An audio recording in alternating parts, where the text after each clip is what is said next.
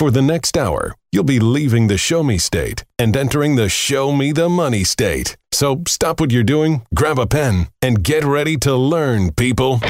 Because you're tuned to the Ozarks number one show about your money. Randy Floyd, founder of Floyd Financial Group, will be your guide for straight talk about living the life you deserve in retirement. Prepare to be empowered. Now, here's your Show Me the Money host, Randy Floyd.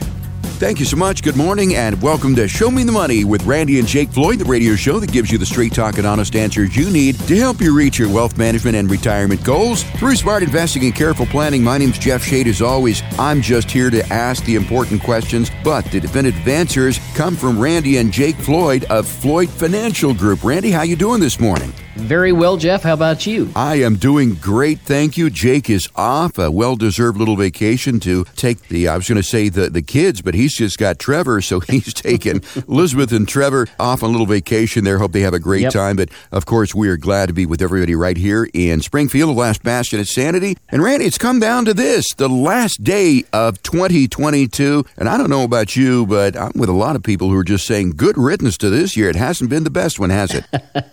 Yeah, a lot of people are more than ready to say good riddance and let's see what we can have for 2023. You know, as I was looking back over my shoulder, I was thinking about, you know, that we've had lots of recessions, we've had lots of bear markets, bull markets, you know, and uh, I was talking with someone last week at my office about how this felt like the early 70s to Yeah, me. I yeah. remember when my family had a little country store down in Bradleyville, the metropolis that it is. Yeah. Um, and we would go, Dad would send me up to uh, Springfield to pick up, you know, gates and barbed wire and balin twine and all that sort of thing. And the thing that we noticed was that sometimes, just maybe two weeks apart, we would buy something and we would mark it up, you know, to make our profit and sell it. Right. And when we went back to buy it the next time, we had to pay more than we sold it for. Wow. so that's how inflation is pretty insidious to the profitability of all business, of course, but especially small business where it's really hard to get ahead of that and make sure that you're still giving your customer, you know, a fair shake and things. And, you know, we grew up in that little community down there. We knew everybody.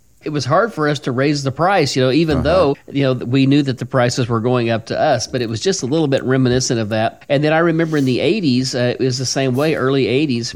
There was a lot of challenges out there. I was so busy at that point in the food business, um, and, you know, restaurant business was growing and expanding through there. I didn't feel that one as much, but I know a lot of people have through the years. But anyway, you know, I'm hopeful for a better 2023, and I think we're going to get through this, and I, I think that we are going to have a little recession, and it might even be a significant one, but that's okay. We're going to right the ship and get to the other side and get ready to make hay, as my dad said. What's interesting about 2022, Randy, is the fact that what I'm reading is that economists in the beginning they were surprised by this. They didn't think that inflation was going to be nearly this bad, did they? No, I don't think so. Uh, you know, and I, I'll, I'll have to tell you, I felt kind of the same way that I felt like this was more a supply side inflationary pressure. Of course, since that time, I've really done a lot of analysis on this. And when you look at the money supply, in other words, how much money we put into the system, you know, in 2020 and 2021, you know, we put about $7 trillion into the system uh, which was, you know, roughly, I think, a 30% increase in the money supply. And then we sent everybody home. So, you know, looking back, what, what could we think was going to happen, I guess? And I guess where a lot of people were in error was the fact that they thought that COVID would be behind us, people would go back to work, and that things would go back to normal, and the supply chain would just catch up. And really, it did not for a very long time. And I think that's made the situation worse than it had to be. But again, I think now we're in this a little bit of a price wage spiral, which basically says, well, because my Big Mac now costs ten dollars, Yeah. we have to pay the people at, at McDonald's sixteen dollars an hour, and Yeah. since now we have to pay them sixteen, the Big Mac needs to be twelve dollars, and since it's twelve dollars, now we got to pay them eighteen dollars. and then what also is happening is we're watching Paul go over across the road and take Peter's job, Yeah. And Peter go over across the road and take Paul's job, you know, and they both got a raise. So I mean, because employees are hard to come by, right? You so bet, yeah. uh, it is a spiral, and that's what Jerome Powell, by raising interest rates, and I think he's going to have to do it a couple more times early on here and be pretty stiff upper lipped here and stick to his guns to hopefully maybe finish off this uh, inflation and start us maybe into a mild recession. And also at the same time, I will tell you, Jeff, that there are some opportunities now to potentially buy some short term bonds that did not exist for the last 40 years, you know. There is a silver lining to this. I had to chuckle a little bit when you're talking about McDonald's and the ten and the twelve dollar Big Mac. Even at ten and twelve dollars, you know the ice cream machine is still broken. I don't know when they're ever going to get that one fixed. Anybody's been through McDonald's, it's a nice evening. I think I'll get an ice cream cone. Uh, more than fifty percent of the time, sorry, our ice cream machine is broken. And I was reading about a totally automated McDonald's. It doesn't have any employees. They're trying out someplace Everything's working well except the ice cream machine is still broken. We're talking with Randy Floyd here of Floyd Financial Group. Jake is off this week. We're talking about the year that was 2022. Nothing really to write home about. And you know, I think that economists underestimated how pay increases and federal aid, supply shortages, and pin up desire by the consumers was going to affect inflation. But one thing I think that sort of blindsided us, which I didn't realize had an effect on this, is Vladimir Putin's invasion of Ukraine. That also sort of upset the apple cart, didn't it? Oh yeah, you know it created lots of additional supply constraints, and you know really affected the oil and gas business a lot, and drove prices higher there. And then there's just the shortage potential drove things, and of course that caused us to print more money and send more aid over there, which I'm not you know against necessarily, but at the same time, at some point we have to not spend, right? I mean we right. we we have to slow down. You know, I don't know about your house, Jeff, but yeah. I guess you know if I run out of money at my house, mm-hmm. I don't have a printing press. I don't have a way to go refill the coffers, so to speak. Right, me neither. Once again, Randy Floyd here at Floyd Financial Group. We're talking about the year that was 2022. So, uh, Randy, that was then. This is now. What's ahead of us here? What do you think economists are saying about what we can expect for 2023? Yeah, you know, there's a guy that Jake and I listen to lots of news feeds. We get lots of information in here from people that we do business with and news feeds and data feeds so that we can make investment decisions and try to map out where the economy is going and what market sectors may be next in play and how things are going to work out. Uh, and there's a lot of people out there that we kind of take with a grain of salt and, yeah, okay, yeah. Or if they make a good point that makes sense, you know, well, okay, that maybe holds water. But really, the one of the guys that we listen to a lot is Marco Kolanovic, which uh, he works for J.P. Morgan Chase, which we do a little business with JP Morgan, and they have a, about a $250 million a year budget that they use to forecast and track what's happened and what they believe is going to happen. So we subscribe to that. But, you know, he thinks that there's good and bad news.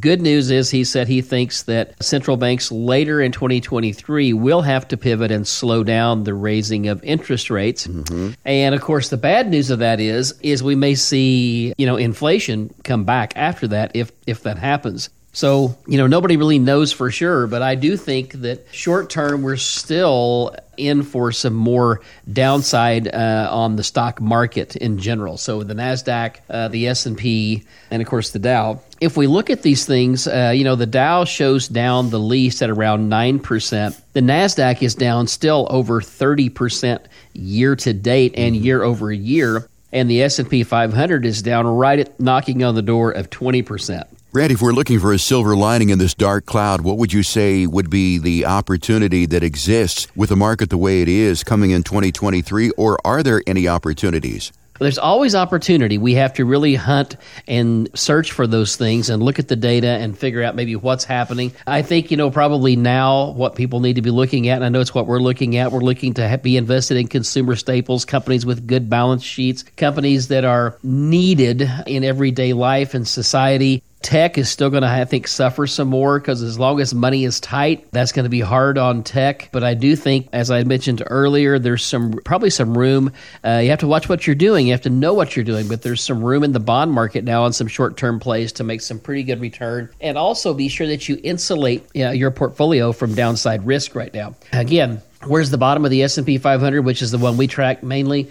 Uh, I don't know. We, you know, we're at about, you know, we, we've been bouncing back between 38 and 4,000 and 3,700 and down to 34 and change. And I don't know, we may end up closer to 3,200 before we actually see the bottom of this. But there are moves people can make now to protect and grow their money still. You know, there's many, many tools we have out there that allow us to put money to work today with a buffer, knowing that we won't lose any money to the downside unless the market goes down more than 20 to 28%. So we have some buffer strategies we can put into place out there that will help people to put money to work because again who knows where the bottom is? Jeff right. i mean do you know where the bottom is? Mm, i don't. nope. And anybody that tells you they do um, they don't. So, so anyway uh, you know there's some moves we can make to be safe and not lose any more money and still be ready when the market turns around to capture the upside. And i think that's what people need to be doing. And by the way if you're not sure your position that way or how to do that we know some folks over at 1304 West Battlefield Road yeah. at Floyd Financial Group that can help you with that. So, Randy, I know that uh, there are some safe opportunities that you've talked about for people who are afraid of the uh, market. Should you really just move all of your money out of the stock market into safe money investments, or is it a good idea to play a little bit on both sides of the fence? Yeah, I think we still need to have a portfolio that's very diversified, and we need to go in and we need to build plans that have more predictable outcomes. One of the things I was talking to some people in the office about last week was they said, Well, you know, how do you know more than the other guy? Here's the thing nobody knows more than the other guy. Now, there's people with lots of experience. You know, Art Cashin that you see on CNBC in the morning has been on Wall Street for 60 years. And even, even he will say, well, you know, I don't know. It could go this way and it could go that way, you know. And he's been out there a very long time. But what we do is we really want to develop a plan that's a math problem. And the math problem, basically, then, if we do the math properly and we set up the structure right, we can know what's coming, even though we're going to have maybe some potentially bad news and bad markets. And my job as a financial advisor is to do a couple things. Number one, if you're retired, to keep you out of losing so much money that you cannot, you know, recover when the market turns around. And make no mistake, it will turn back around. If you're close to retirement, we got to make sure we can grow your money right up until you get there, but not lose any money if the market doesn't recover. And then, thirdly, if you're a youngster, what we got to do is help you understand that starting now and saving, and I say youngster, that's people 40 and under. Yeah. If you, and I don't mean anything negative about that. You just you you got more time than right. some of us, right?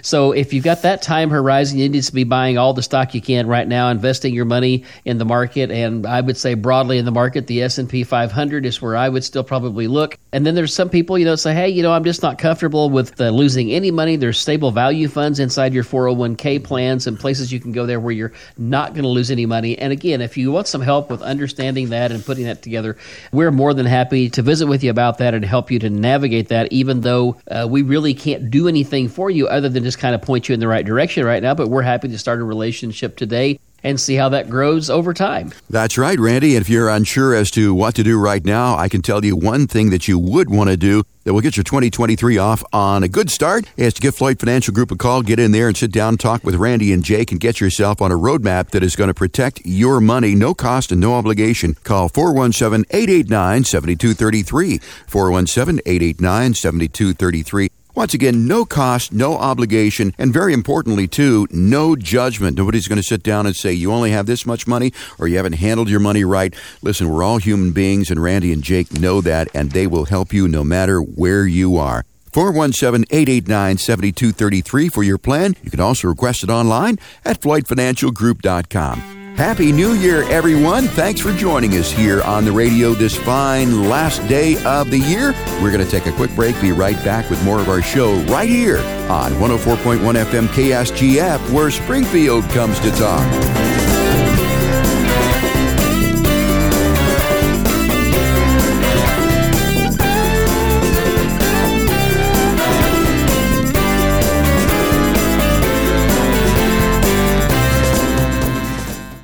Ready for a heaping helping of some more real talk? Thought so. Here's another serving of Show Me the Money with your server, Randy Floyd. Welcome back, everybody. This is Randy Floyd. You're listening to Show Me the Money. And in this segment, we're going to hit the Social Security highlights, the largest yeah. raise, Jeff, since 1982. Yeah, it is interesting. I mean, inflation rocketed to a four decade high this year. So Social Security benefits are going to get an unusually large 8.7% COLA cost of living adjustment raise in 2023. And as you said, that ranks as the largest raise for retired workers since 1982, but also the fourth largest raise in history. So Let's talk about some more details that will affect our listeners out there for retired workers, things that they need to know. Obviously, an 8.7 increase in Social Security benefits this year, very, very large. That's really going to put more of a strain on the Social Security fund, isn't it? It is. You know, we've talked about this over the years. You know, over the last couple of years, we went from 96 billion a month to 106 billion a month, and this is going to put us up like 114 billion a month that we pay out in Social Security benefits now. And so, yeah, it's really starting to add up. And I'm, while it's good for people, I mean, I don't begrudge anybody the raise. We do have to figure out how to fund it. And of course, you know, every year, Jeff, the Social Security Administration publishes this thing that says, okay, this is where you get to stop paying into Social Security mm-hmm. if you are still working. So this year for 2023, once you get to 147,000, hey, it's all green light after that. You don't have to pay any more Social Security. Now you have to pay Medicare and Medicaid still. Right. But you get to drop off that five and change portion of Social Security. But 147,000, that's a pretty stout number. Oh, yeah. Oh, yeah. I, I, I think. So we know that we got to pay more into Social Security, which will help bolster it a little bit. But one thing that people haven't thought about is how does this affect our taxes potentially? Right. And so, you know, a lot of people, and, and this is kind of interesting. In fact, I had this happen with a guy not long ago. A lot of people think that Social Security benefits are not taxable and, you know, that it doesn't make sense. They say, well, I paid in with tax dollars. Why do I have to pay taxes on the money I paid in with tax dollars. Yeah, I thought the same thing. and so, um, up until about 1983, you were exempt from federal tax on Social Security. But after that, you know, we started paying taxes on Social Security. And so we'll talk here in a minute about what those limits are and what those may look like. But what's interesting, you know, is they don't really adjust the income thresholds. You know, if you look at your tax bracket every year, Jeff, you get a little bit more, and a little bit more each year right. before you hit the next tax bracket, right? Mm-hmm. So I remember back, you know, years ago when hitting that second level of tax bracket, you know, used to be the 15%, now it's the 12. Right. You know, I remember when it was like $40,000 and then it was $50,000 and now it's almost ninety thousand dollars, I think, for a married couple. Right. That before you get into the next bracket above the twelve percent, which is the twenty two percent. But with this eight point seven percent raise, it may push some people over into an area where they haven't been paying Social Security tax, and now they're probably, you know, maybe going to have to with this extra money. Right, and I think a lot of people misunderstand the tax brackets, uh, Randy. I want to talk about that a little bit when you talked about, you know, going from 12% to 22% and up to 24% they're thinking that if you make, you know, $100,000 that all of your income is taxed at 24%, but that's not exactly right. It's a graduated tax bracket, isn't it? Where you just pay, sure. you know, the first 20,000 is on this and the next 40,000 is on this. How does that work? So right now, I mean, the way it works is the first, uh, if you're married, let's talk about talk about married filing jointly. The first twenty thousand is taxed at ten percent, and then between twenty thousand one dollars and about 90,000 you're taxed at 12% for the Fed and then above that 90,000 there's a 10% bracket jump right there from mm-hmm. 12 to 22. Right. But you're right, it graduates. So that first 20,000 at 10% is a couple of thousand. Then that next roughly what is it going to be 70,000 is going to be taxed at 12% and then basically there's beyond that there's like 130 or 40,000 I want to say that's taxable at 22% after you jump to that next bracket and ultimately those jumps keep going until we get to the maximum tax bracket of 37%. Now, one thing I will say that 37 is not nearly the highest tax bracket we've ever had. In oh, fact, no. for the most part, 39.6 is where we've been for a long time up there. But suffice it to say, you got to make quite a lot of income to max out and get to the 37. In fact, I think it's around 600,000 before you get to the 37% tax bracket. But let's talk about actually what the numbers look like for taxation on Social Security here, right quick, if that's all right. We'll just kind of hit the high points here. Yeah, and as you said, Randy, a lot of people don't think that Social Security is taxed, but indeed it is. So carry on. Yeah, so you know, single taxpayers, if your income falls between twenty five and thirty four thousand uh, you will pay on 50% of your Social Security that you receive. If you're below 25,000 taxable income, you will pay nothing on your Social Security for the federal government. If you are more than 34,000 as a single person, you will pay on 85% of your social security. So let's clarify that. All right. So if I am making $20,000 a year, what is 85% of 20,000? That's 18, right? So that means mm-hmm. 18,000 would be taxable rather than that 20,000 on social security. So it's not that sometimes when I say that number like 85% taxes. No, no, no. No. It's 85% of what you receive that could be subject to tax. I see. So if you're north of that 34 as a single person, it's going to be 85. For married, Basically, if you're at 32,000 and below, you're going to pay nothing on your social security. Between 32 and 44,000, you'll pay on up to 50%, and then at 44,000 and up, you'll pay on 85% of your social security. So, uh, quite a bit of room there, but again, as people look at their retirement incomes, their pensions for those that have them, and this additional social security, it could be that you'll creep over into that 22% tax bracket. And again, remember, it's always only a portion though, Jeff. So if we're getting an 8% raise and and it's going to eat up 22% of it on the top side of that, we're still going to up with, with 6 and change extra in our pocket.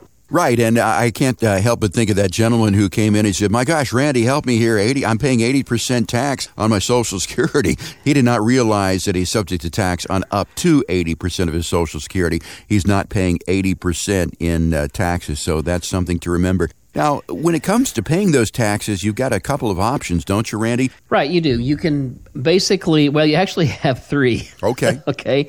You can have nothing taken out of your Social Security. And when you start taking money out of your IRA or your 401k or a pension, you can say, okay, since I didn't take anything over there, I'll take a little extra out of here. Now, I, I want to have people be careful here because, again, as you retire and you start to have these taxes come out, you know, you've been used to having a paycheck where each year they would withhold it and send it out. So all of a sudden we start taking a pension. You know, we need to make sure we get some income taxes withheld out of there. We're taking Social Security. We may or may not want to have it held out of there, but we have to adjust somewhere and have some of those taxes withheld. Or we're going to get to the end of the year, we won't have any taxes or not enough taxes withheld. Right. We may even have to pay a penalty in addition to just coming up with the money. Right. So that's one thing to think about. The other thing is you should, uh, and we have a guy here who can help us with this. Anytime you're getting ready to retire, you start looking at retirement income. Let's go ahead and do the tax what if and let's know what our taxes are going to be, what we're going to have to pay, and then we'll figure out exactly where to get that tax money from. The easiest way to make it easily adjustable anytime that you want to change it or maybe you want a little bit of extra income, we can adjust easily for that and get you a 1099 each year that shows what you've paid, and you take that to your tax person, and all is well. Randy, if you're working, you fill out a W 2, which uh, tells your employer how many deductions you have, and in turn tells them how much taxes that they should withhold. Is it the same with Social Security? I mean, how do they know how much tax to withhold from your check? Yeah, you can do this Form W4V, but I, I got to tell you, have you looked at that thing? I have not looked That- at it. It's crazy. So I will just tell you that you'd have to have a PhD to to really go through that Really? thing and understand it because it just gets so convoluted. I will say this too: for most people that are retired, we don't have a whole family, right? Right. Once in a while, we'll have a grandchild we're having to raise, or something will have happened like that, and you'll have you know maybe some child tax credits and that sort of thing. But for the most part, it's just mom and dad, and we're going to go out and we're going to file, and we know we get the standard marital deduction this next year. It'll be twenty seven thousand seven hundred dollars off the top, you know, and we can get pretty close on what our taxes are going to look like from there. Also, then we know that the most we can get charged is eighty five percent of our Social Security is the most we'll have to file taxes on, so we can take eighty five percent of what that is add that together, you know, with whether other income we have coming in, and we're going to have a pretty good idea of where we're going to land. So again, if people want help with this, we're more than willing to sit down with them, take them through this little journey called taxation in oh, oh. retirement, Yeah.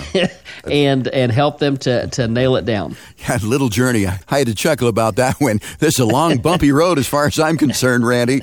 We're talking with Randy Floyd here of Floyd Financial Group. We're talking about some Social Security changes here in 2023. Randy, what are the other changes that are coming up here in 2023 with Social Security insofar as how much money that you can make if you haven't reached full retirement age? Right, for sure. So basically, people come and say, Hey, when should I take Social Security? Well, you can take it at 62. And then for most people out there today, 67 is going to be their full retirement age. There's still a few people out there that are probably 66 and 6, 66 and 10, 66 and maybe 4 at this point. But those people are quickly going away at 66 and 4 months. But most people at 67. So between 62 and 67, if you are going to work and have earned income, mm-hmm. not investment income, but earned income. You know, you're limited to around twenty thousand dollars a year, and they and they print this number every year, and I think it may be twenty thousand five sixty for this year. Once you get north of that number, you have to pay back one dollar for every two that you get. So we really don't want to ever breach that number. So if you're planning to work and take Social Security early, say 62, 63, 64, anytime before your full retirement age, except that year that you're turning full retirement age, you need to plan on making around $20,000 a year or less.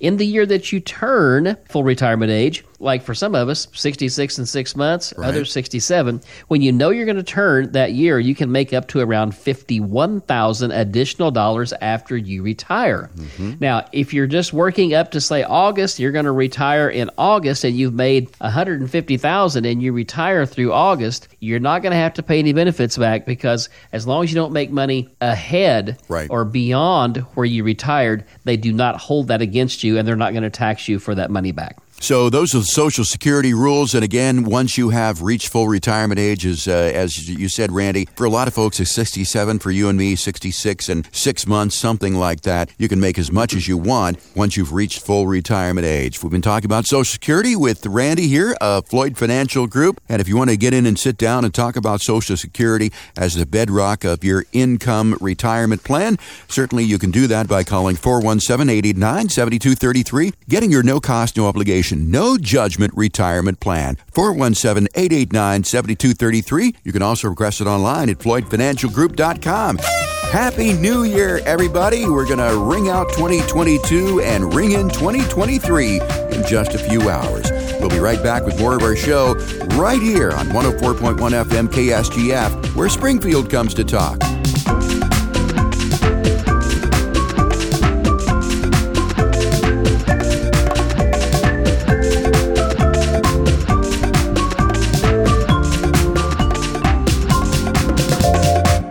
Ready to climb a mountain of financial know how? Good. Because it's time for more Show Me the Money with your financial Sherpa, Randy Floyd.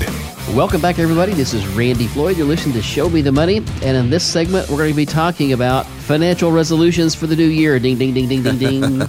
yeah, that is always a popular thing to do here. As one year ends, another begins as a sit down and make your resolutions. I've done it in the past, Randy. I, I write them down, and then the next year, I look at those and see which ones I have kept. Do you really make resolutions anymore, Randy? So here's what I would say I don't make a lot of resolutions what I generally have done, and this is just, I guess, from my corporate background all those years, for me, as the year end wraps up, you know, about September, October, I start thinking about what's next for next year. Right. And so I guess that's one way of trying to be resolute, if you would, and right. figure out what's next and where we're going. And then from there, what I try to do is reverse engineer the plan to get where I think I want to go. Right. And I guess by doing that, I guess that's one way to do a New Year's resolution. But I will say this it never hurts for people to think about where they want to go and really put their mind and their focus there. And you can make a lot of headway in a short time if you can really get focused and really get committed. Right, and I think that's the key to be committed to this and to also set a reasonable resolution and uh, set an end goal as well too. If your resolution is to lose weight, just don't leave it open-ended like that. I'm going to lose weight because that's too general. Do something like, you know, I'm going to lose 10 pounds by March 1st and then I'm going to lose another 10 pounds by uh, June 1st, that sort of thing. So don't leave those resolutions open-ended. But let's talk about financial resolutions that would be helpful for people to uh, make here for 2023. What do you think it should be the top of the list? List, Randy, for financial resolutions? Well, this is certainly one thing that could be at the top of the list. I don't know if this is the top of the list, but this is certainly one that one could them. be, okay. especially when we're talking about finances and getting ready to get into retirement. So, number one is tackle your high interest debt that you have out there.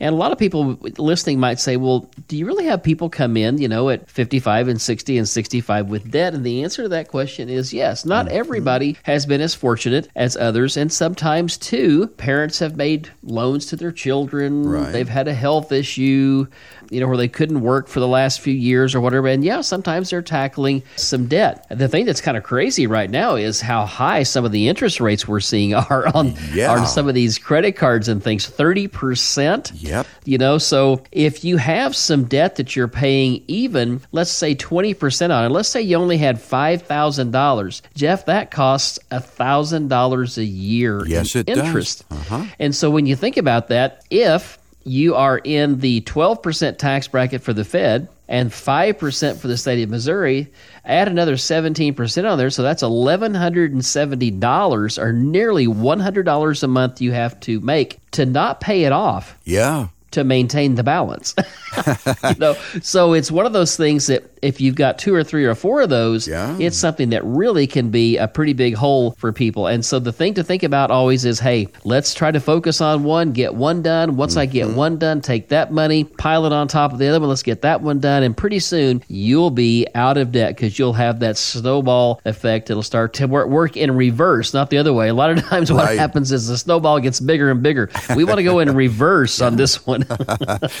yeah, they do call that the snowball effect. And, uh, you know, basically, as you said, the principle of it is to take the smallest debt, work on paying that off, do whatever you have to do, then go to the next biggest, and the next biggest, and the next biggest after that. But I really think about, as you said, the interest rates. And I think another great way to do this would be to look at the credit cards or whatever debt you have that has the highest interest rate and work on that one first. Sure. Some people have credit cards that have 0% interest, and then other credit cards that may have 29%. Maybe they got a personal loan or something like that. So, my suggestion would be to take the highest interest rate first and to try to knock that one down, then go to the next highest interest rate. But nevertheless, that's an example of what I would call bad debt. That's going to be consumer debt, things like credit cards and personal loans and so forth. Now, car loans these days, I mean, you don't really have 29 and 30% car loans. Can you get a car loan these days with 0% interest, do you know? You know, there are not many if you can. Now, right. I get a feeling that we're going to get there. Right. Probably even this year. I think we're going to find out that car lots are going to get, well, we're already seeing it here. There's a lot more cars on the lots than there were, especially new cars.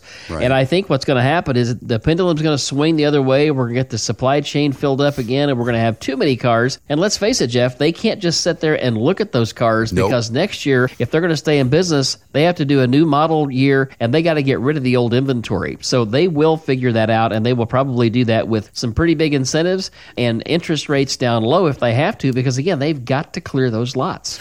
Right, and uh, we were talking about debt there. There's good debt, there's bad debt, and of course, the credit cards are bad debt. Most cases, car loans, bad debt. But good debt might be something like a mortgage, and I've repeated this so many times, Randy. You told me that your house appreciates whether or not you own it or not. Correct. So, you know, while it feels great to own your home outright, you know, if you've got a really low mortgage rate, 2%, 2.5%, 3%, it rarely makes sense to take money, especially out of a 401k or something, and pay 15 or 20% in taxes to reduce that debt load, right? It just doesn't make sense to do. Number one, whatever you took out, you paid the tax burden on. Number two, and sometimes I see people hit 30 and 35% in, in taxes when they take money out to pay off a house. That's not a good scenario. You know, the other side of that is that money is no longer in that account to earn earn for you. Not only did you pay the tax, but now it's no longer there to earn. So you really need to consider that when you're paying off your primary residence. I'm not saying that, you know, you should go out and try to max what you can get out of your house, which a lot of people have done over the years, uh, you know, refinancing and paying off debt and refinancing and paying off debt. I think those days are about gone right now for a little while. But certainly, if you got a really low interest rate, I would think twice about paying off my house, especially if I have to tap taxable money to do it. We're we're talking about financial resolutions that will make you wealthier in 2023 with Randy Floyd Floyd Financial Group. Next one, Randy, is set small, specific savings goals. Can you elaborate on that? Yeah, absolutely. So many times people come in and we were sitting down and we're taking stock of, you know, their savings and their regular checking account and their 401ks, their IRAs, whatever, all that stuff that they have. And so one of the things that always comes up is, you know, I always ask people, do you have an emergency fund? Mm-hmm. And they say, well, what do you mean by an emergency fund? Well, three to six months of living expenses where you can lay your hands on it and know that you know that you know you've got it there and you can get it. Right. And so many times people don't have that and they say, well, do I really need six months? I don't know if you need six months. I like for people to have six months. Three months is maybe adequate or somewhere in between there. Mm-hmm. And the way to get there, people say, well, I can't possibly do that next year or next month. Here's the thing you need to start slow. You got to pay yourself first and put that money someplace where you know you're not going to look at it, you're not going to see it, and pretty soon you won't miss it, and you'll be surprised how that will start to build up. And I'll tell you what'll be interesting is how your attitude will change right. about the money in that account and how it will relieve the stress day to day in a person's life. Right. You'll know that you are paying yourself and you're really getting something out of your hard earned work other than just working for a credit card company or working for somebody else whose bill that you are paying. Another piece of advice as far as this goes is to set small goals. Don't say, you know, I'm going to save $10,000 for a new car this year. You know, what you really should do, as you said, is to start small. Maybe it's only 50 bucks out of each paycheck. But if you do that automatically, if it is automated, you won't miss it. And I think that's a very good way to go about it. So, number two, set small, specific savings savings goals. Next on the list is to increase your credit score, Randy. Yeah, so a lot of people say, "Well, how in the world would that help me in, you know, in retirement and that sort of thing? When I'm retired, I'm not going to be borrowing money, am I?" Well, let's talk about you know getting there number one to get retired. If we have a, a better credit score we're going to pay less interest for anything we do borrow against. Right. so that's going to help us along the way. Also when interest rates go back down which i believe that they will go back down and there will be a chance to refinance a house at less than six or seven percent like some people have on their mortgages right now. And so they'll want to do that. And by having a better credit score you will get a better rate than if you don't. Generally speaking if your credit score is you know 740 40 or better, you're going to get most of the really great rates. But it doesn't hurt to get that credit score up into the 800s. And that way, you're really, really for sure to get the very best offers out there for any loans that you're going to need to take. And, you know, there's stuff that comes along all the time. Right. And, you know, again, I'm not so sure if, if we get back to where we have zero interest car loans, I'm not so sure that it ever makes sense to pay for a car because, as you, alluded to earlier, Jeff, right. that is a depreciating asset. And, right. and if we just have to pay interest on top of it, eh, maybe not. But again, at the same time, if we can get a low interest rate or a zero interest rate, say two and a half, three percent or less, it probably, especially with the price of cars today, the average car is about fifty thousand dollars. I think I now. Yeah. That money, if you can earn five percent, six percent per year on it, let's do that. Let's have our cash. Let's let it earn for us, and let's use somebody else's money if we can. So keep track your FICO score. Very, very important there because you never know when something might happen. As you said, I mean, a lot of people are three months saved, but consider this how much does it cost to put a new roof on your house or all new windows in your house? That can be quite expensive and can greatly exceed three months worth of your savings. We're talking about financial resolutions to make here in 2023. Final one we're going to talk about today, Randy, is talk to a financial pro. I think that should be number one. Well, I don't want to toot my own horn here, Jeff, you know, but I would say that we have a little different take on things. If you haven't been used to sitting down with an advisor, we're going to look at things from a little different angle than most people. And so, what we're always looking at is how do we take money? How do we take an asset and how do we leverage that? How do we create money for our client while they're not working or if they're working doing something else? How do we help build their net worth? And so, as we look at these things, we always have a a little different take on it than most people because most people just, you know, all they know to do is go to work, get a paycheck, save a little money, buy something, go to work, get a paycheck. What we're looking to do is to help those people get to where they can achieve financial independence, where they can get to the point to where one day guess what? I don't have to go to work anymore. And so there's a whole lot of tools and a whole lot of things in the middle that have to happen to get there. And, you know, what we want to do is find out what makes people tick, what they're excited about doing, how they view their retirement, what they think they want to do in retirement, and see what they got to work with there. And then what we do is we build a plan. We, we reverse engineer a plan to show them how to get to where they want to go. Yeah, I said, wow, because the idea of not working anymore, mean, that's, that's foreign to me. I guess I could stop working at some point in time, but I don't know, Randy, like uh, you, I've worked for 40 plus years, and I don't know what I would do if I didn't work doing something that I like. So, full retirement, just not in my future. We're talking about financial resolutions that you can make in 2023 to make you a little more wealthier and, uh, you know, make you sleep better at night as well, too. And once again, if you've got questions about anything we've talked about, you want to get in and sit down with Randy and Jake at Floyd Financial Group and discuss your financial plan for 2023. No cost, no obligation whatsoever to get yourself on the path for a better retirement in 2023. Call 417 889 7233. 417 889 7233. You can also request your no cost, no obligation, no judgment plan online at FloydFinancialGroup.com. Time for a break, Randy. We'll come back and wrap it all up for 2022 when our show continues here on 104.1 FM KSGF, where Springfield comes to talk.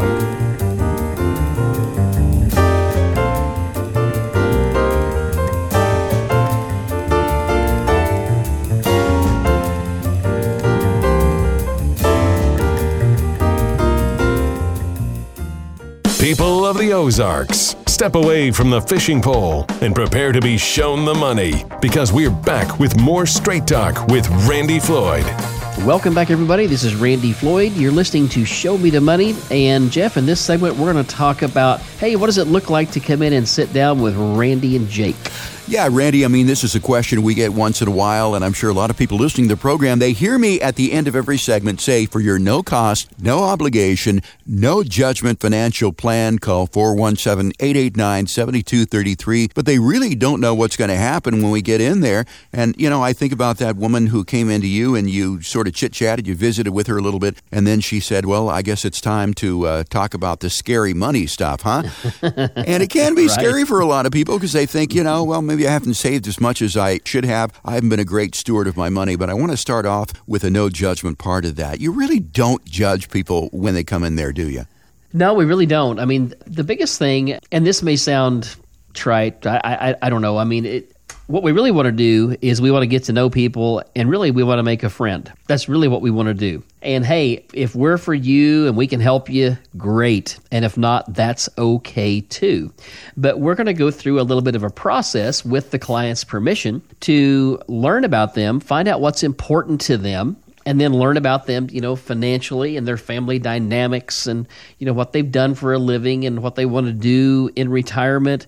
And we go through a five step process to do that. You know, you've been in those situations, Jeff, where, you know, if you felt like you were just under pressure and all of a sudden you're hot under the collar, you're starting to sweat. It's not like that. You're mm-hmm. okay. I mean, we are. It's very laid back. We're going to offer you some coffee or some water or hot chocolate or tea or you know. I often say pop, and people go, "You mean soda?" and I'm Sure. like, you know, it depends on where you're from, right? Yeah, yeah, right, as right, to what, right. As to what it is, and yeah, you know, and then we're just going to sit down and we're going to talk. And one of the things that's really interesting, and and when Jake is sitting in these meetings with me. And he does most of the time. In fact, he does most all of the behind the scenes planning now. He's graduated to the point in his career, he's been here 16 years to where, almost 17 now to where, you know, it's second nature to him. And so he, he does most all the planning work. But as I'm sitting there talking to people, you know, there's this thing, what's it called? The six degrees of separation Yeah. or something like that. Right. Where, you know, we're with, we're within six people of knowing everybody is, is the concept. Mm-hmm. I'm telling you, I've been in this place long enough and been in business and out in the public long enough. I'm generally, I'll bet you we are one to two degrees of Yeah. separation because it's so hilarious. I'll sit there and I'll talk to these people for a minute and they'll say something about so and so, and I'll go, "Oh yeah, I know him," you know, and, and they go, "Well, we know them too." And Yeah. So anyway, it's funny how that is, and so really, it's just kind of like, hey, it's just friends we haven't met yet is really what it gets down to. So the first thing that I would tell you when you come in here, you know, we've got a nice reception area up there where you can sit. If you're a little bit early, you can relax and gather your thoughts, and Ashley will take care of you with something to drink or something to eat if you want. Yep. Uh, we'll even order you a sandwich if you'd like, or whatever. Whatever. we don't care. So, and then when we come in, we're just going to sit down and talk. And we call the first step uh, discovery. Right. And discovery is basically just learning about people and learning what's happened to them and what they like, what they don't like, you know, and, and what their plans are. And during discovery, also, we tell people a lot about us. And we think that that's important that they know that number one, we're a registered investment advisory firm, so we have a legal obligation to do what's right by them. Mm-hmm. Number two, we think it's important that they kind of know what we're made of and, you know, that right. what our, a little bit about our family and about how we conduct business, how long we've been conducting business here. And so that's what the discovery step is about is each of us getting to know one another. We tell people about our fees and how we make money and all those things. And I always tell people there are no questions off the table. You can ask sure. me anything you want. You may not like the answer, but you can ask me mm-hmm. anything you want. You know, uh, we really don't care. So step one is discovery. And then step two, I understand, is once you found out about everybody, I mean, you've discovered them, they discovered you, and you've taken your discovery, put it on the table. The next one would be to analyze what you're looking at, right? Right. So basically, we look at, you know, all the stuff that they've done working. You know, maybe they got a pension plan, maybe they have a pension plan and a 401k, or maybe it's just Social Security and a 401k, or maybe they have that combination of all four where people are going to say, well, I'm going to work part time. I got a pension, I got a 401k, and I got Social Security. So we start to look at that and put it all together and say, okay, here's where we are. What are your budgetary requirements now? And a lot of people say, my budget, I haven't had a budget in 30 years, you know, and stuff like that. I said, well, it's not that I'm trying to put you on a budget. It's just that, you know, as we grow our family and they move out and all that, we end up generally making more money later in our career than we've made before, and we don't have as many bills. And so all of a sudden, we've just had a lot of money stacking up in the checking account and all that, and we just, we don't know what we spend anymore. And so it's a good gut check just to sit down and say, okay, here's what we spent last month. And people say, I only need about 70% of what I needed when I was working, right? And I'm like, no, probably not. Probably closer to 95. Yeah. you know, because most people are not looking to go backwards, you know. Right, right. They're, they're looking to stay the same or move forward just a little bit. And we got to fill all the time we used to spend working, right? So the analysis about is about just looking at all their stuff, seeing how they're invested, see if they're getting rewarded for the risk they're taking, and show them maybe a way to build a better mousetrap for that. And then from there, after we get through the analysis, uh, we generally, at the end of that meeting, we're going to schedule another meeting. Jake and I are going to do some planning behind the scenes. That's mm-hmm. step three of the uh, five step plan. And we do the planning behind the scenes. We have people come back, and then we sit down and we talk about where they were, how they were invested, what we might suggest, show them what their cash flow is going to look like, where it's going to come from. And, you know, that's step three, like I said, the planning part of that. And it's not like we just set the plan and say, okay, this is it, this is you, this is it, this is how it's going to work. No, it doesn't work that way. Right. It is a plan, but it's also massaging and tweaking of the plan into where it really fits for that couple or that individual. And when you were talking about the planning aspect here, I mean, primarily, I guess it's an income plan. And as you said, a lot of people will say, well, I'm going to spend 70% of that. I asked my brother in law, uh, you know, over the weekend, I said, you know, how much money you think you're, you're spending? He said, well, well, I'm retired. I don't spend as much as I used to. I said, Well, when you were working, when did you spend the most money? He said, On Saturday. I said, Well, when you're retired, every day is Saturday, isn't Saturday. it? so you're going to spend as yeah. much, if not more, than you did when you were working. So that planning aspect of that is very important. We're talking about what to expect when you come and sit down with Randy Jake at Floyd Financial Group in that initial consultation. We've covered discovery, we've covered analysis, we've covered the planning aspect of that, which is done behind the scenes. And then once you've done a little bit of planning, planning, you analyze all this, don't you? And as you said, do little tweaks, little changes here and there, massage. Right. And uh, yeah, and so we make sure that everything works and fits. And generally, what ends up happening, you know, we don't uh, beat on people to try to get them to do business with us and things. We want willing participants. We want people that you know have we've been down the road with them here. We've shown them how the plan would work and all that. And we they say, well, generally it works this way. They say, well, so what would we do to get started?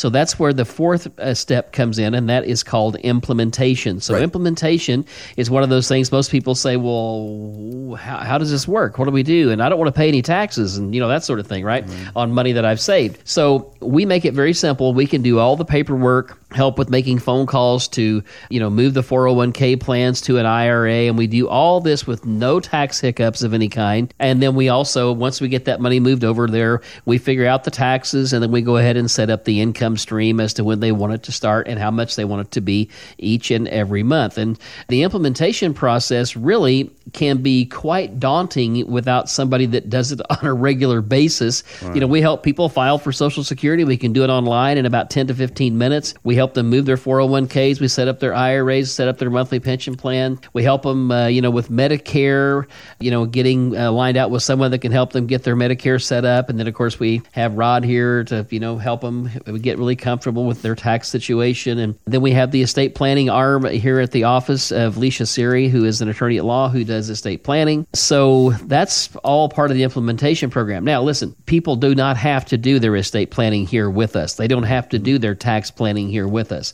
It's just something that we have as an offer that can be all under one roof, which really makes it pretty nice in most cases. And if you've been dealing with cousin Eddie down at the Farmers and Merchants Bank, and you know you're kind of tired of that, you want to switch advisors, uh, Randy, I understand that you will help them break up with their current financial advisor just to make it pain free. Yeah, I mean, really, the way the system works today, we use what's called the ACAT system, and basically that's like an automatic clearinghouse account transfer is what it amounts mm-hmm. to. And so, generally speaking, you don't have to make that phone call to break up. If you would like for us to help, you know, we have a letter engineer where we can help people say, "Hey, thank you for." For all your past service. We appreciate you and you've helped us over the years. And now it's time for us to enter retirement. And we've decided to, you know, do X is kind of what we do there. And then finally, Randy, is going to be the follow up. Yeah, so we call this the monitoring part of it, which basically uh, what I generally do is when I have a meeting with people, I'm going to book my next meeting as they go out the door or have Ashley schedule it for us. And that way we always stay on the books either three or six months out to have our next review. And, you know, it just works out really well because I want people to stay connected to their money. I don't want them to have any surprises. I want to keep a dialogue open with them. Of course, a lot of people listen to this radio show each week, so they kind of know what we're thinking about inflation and about markets and all the things that are going on. We still have tons of people that do that, Jeff. I mean, we hear compliments on your job all the time as how well you do on this show, and we really do appreciate all that you do for us uh, as well. But the mentoring process, uh, monitoring process, I should say, keeping up with what's going on, keeping people current is really, really important. And that's for them to feel safe and secure. And that's what we want. We want people to feel safe, secure, know they're not going to run out of money, and go live a fulfilled retirement. And that is a great goal. Once again, it is a five step process at Floyd Financial Group discovery, analysis, planning, implementation, and then finally follow up. Once again, you've listened to this program all year long. You've enjoyed what Randy and Jake have had to say, and it is time for you to put yourself on the right path for wealth management and retirement. To do that, call 417 889 7233. Schedule your appointment with Ashley. She's waiting there right now to take your call and to find a spot on the calendar for you. 417 889 7233. You can also request your plan online by going out to Floyd Financial Group floydfinancialgroup.com. It is floydfinancialgroup.com. Well, Randy, here we are, the end of the year. I want to thank you so much for the great information that you've given us all through the year 2022. Really looking forward to all great things to come in 2023. For Randy Floyd, I'm Jeff Shade. Get out, have a great weekend in this great country that we live in. We'll talk to you again next week with another edition of Show Me the Money right here on 104.1 FM KSGF, where Springfield comes to talk.